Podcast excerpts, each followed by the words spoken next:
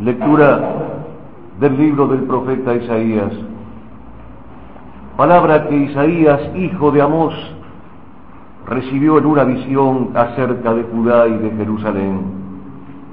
Sucederá al fin de los tiempos que la montaña de la casa del Señor será afianzada sobre la cumbre de las montañas y se elevará por encima de todas las colinas. Todas las naciones afluirán hacia ella y acudirán pueblos numerosos que dirán, venid, subamos a la montaña del Señor, a la casa del Dios de Jacob.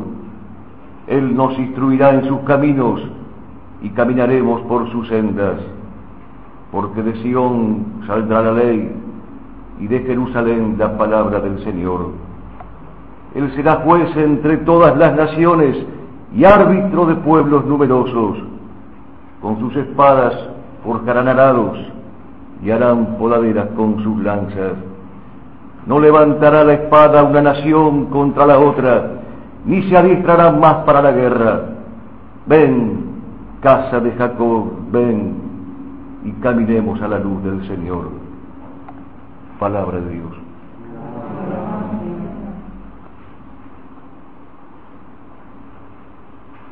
Vayamos alegres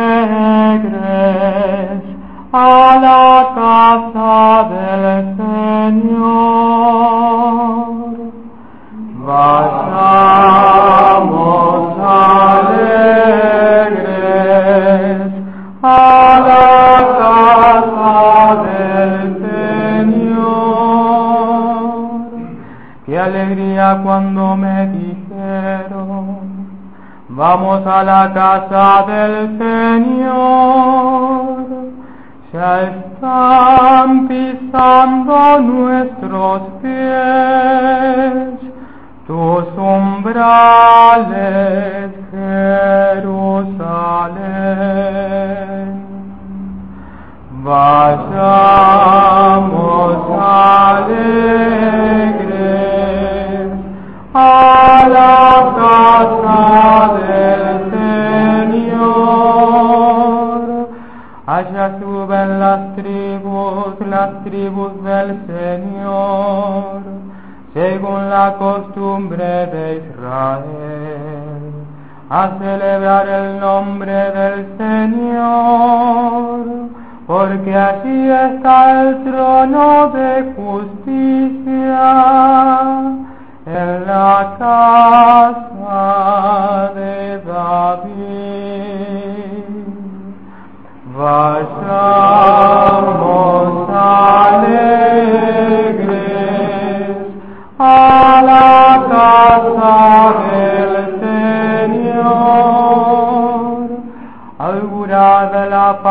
Jerusalén.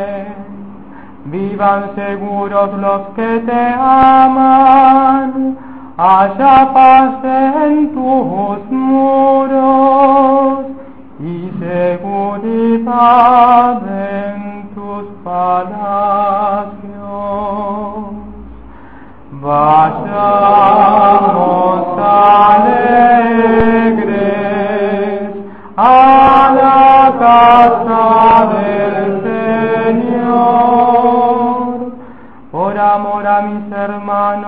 amigos, diré la paz esté contigo, por la casa del Señor nuestro Dios, supliqué bienes para ti.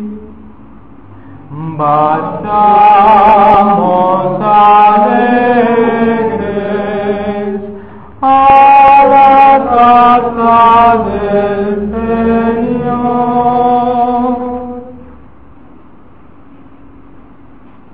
De la carta del apóstol San Pablo a los cristianos de Roma. Hermanos, vosotros sabéis en qué tiempo vivimos y que ya es hora de despertarse, porque la salvación está ahora más cerca de nosotros que cuando abrazamos la fe. La noche está muy avanzada y se acerca el día. Abandonemos las obras propias de la noche y vistámonos con la armadura de la luz. como en pleno día procedamos dignamente. Basta de excesos en la comida y en la bebida, basta de lujuria y libertinaje, no más peleas ni envidias. Por el contrario, revestidos del Señor Jesucristo. Palabra de Dios.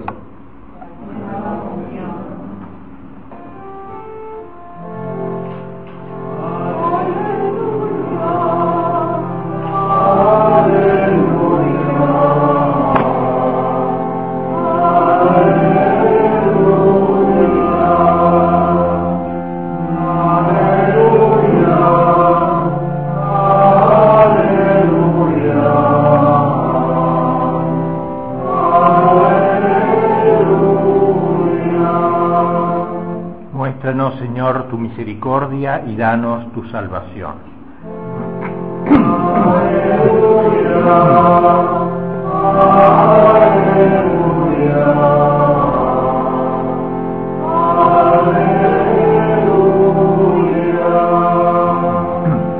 El Señor esté con vosotros. Lectura del Santo Evangelio según San Mateo. En aquel tiempo Jesús dijo a sus discípulos, Cuando venga el Hijo del Hombre, sucederá como en tiempos de Noé. En los días que precedieron al, diluvio, la gente comía, bebía y se casaba hasta que Noé entró en el arca y no sospechaban nada hasta que llegó el diluvio y los arrastró a todos. Lo mismo sucederá cuando venga el Hijo del Hombre de dos hombres que estén en el campo, uno será llevado y el otro dejado. De dos mujeres que estén moliendo, una será llevada y la otra dejada. Estad prevenidos, porque vosotros no sabéis qué día vendrá vuestro Señor.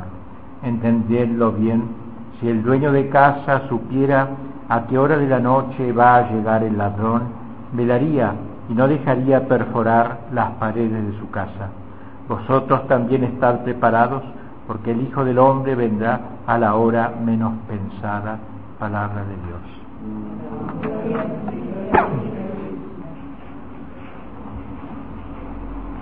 Se inaugura hoy, amados hermanos, el nuevo año litúrgico.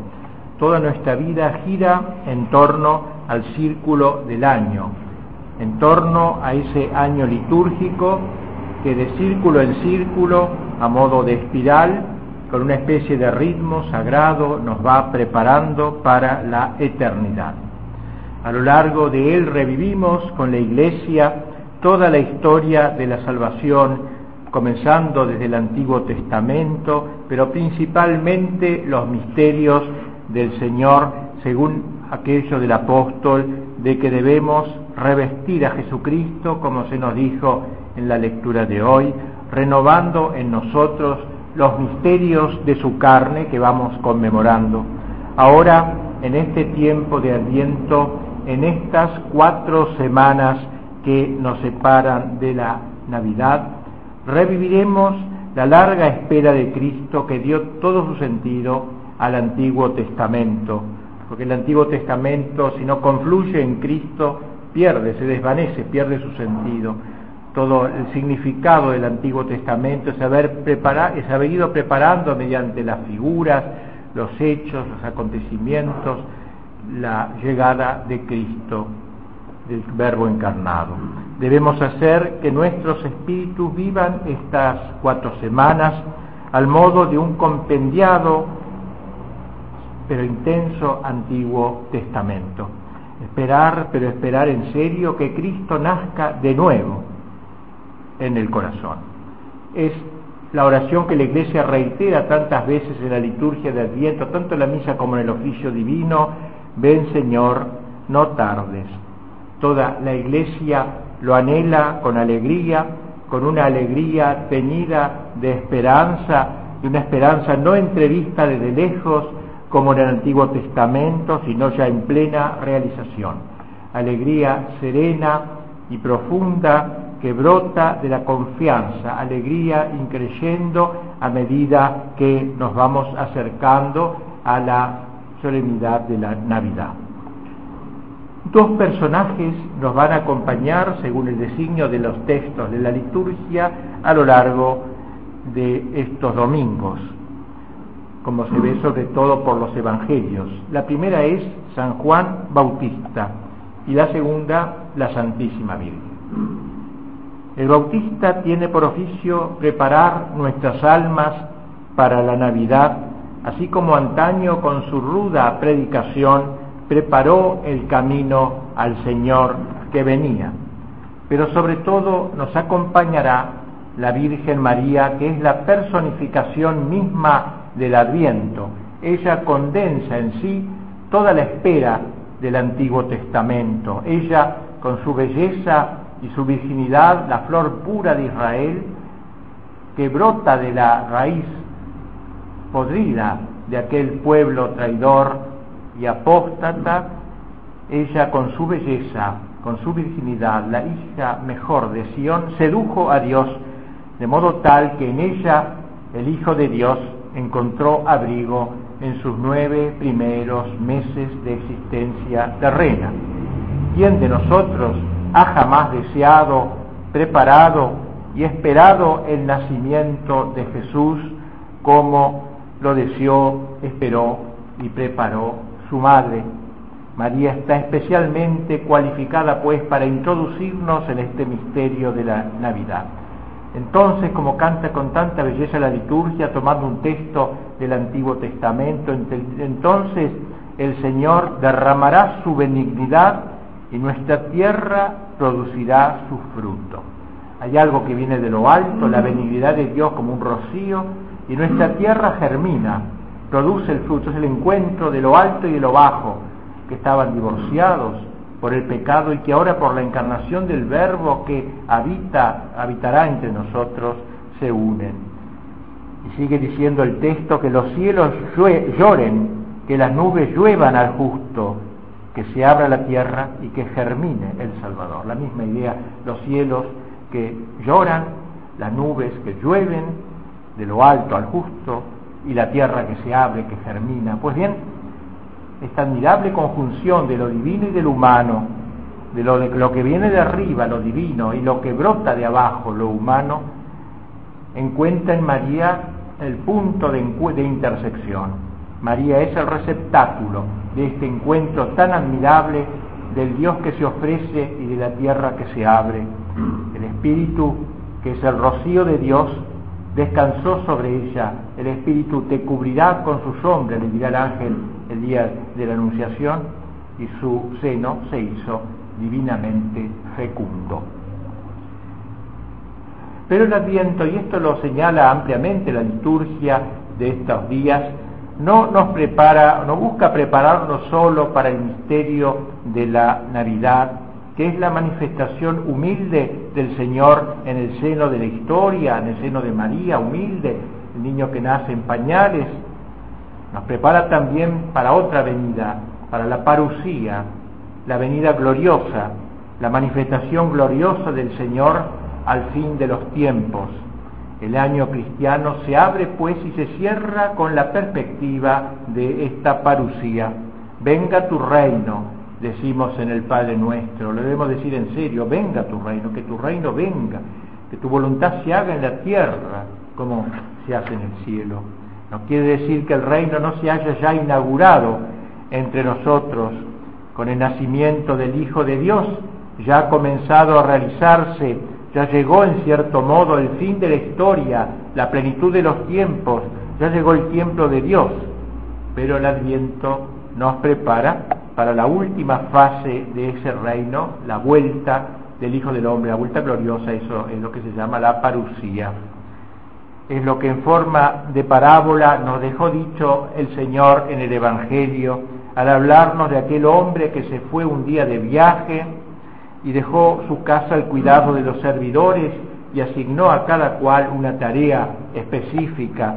A ese Señor que se fue de la casa de nuestro mundo, le hemos dicho con el profeta Isaías y le diremos durante todo el adviento, vuelve por amor a tus servidores y a las tribus de tu herencia. O también, dice la Escritura, si rasgaras el cielo y descendieras.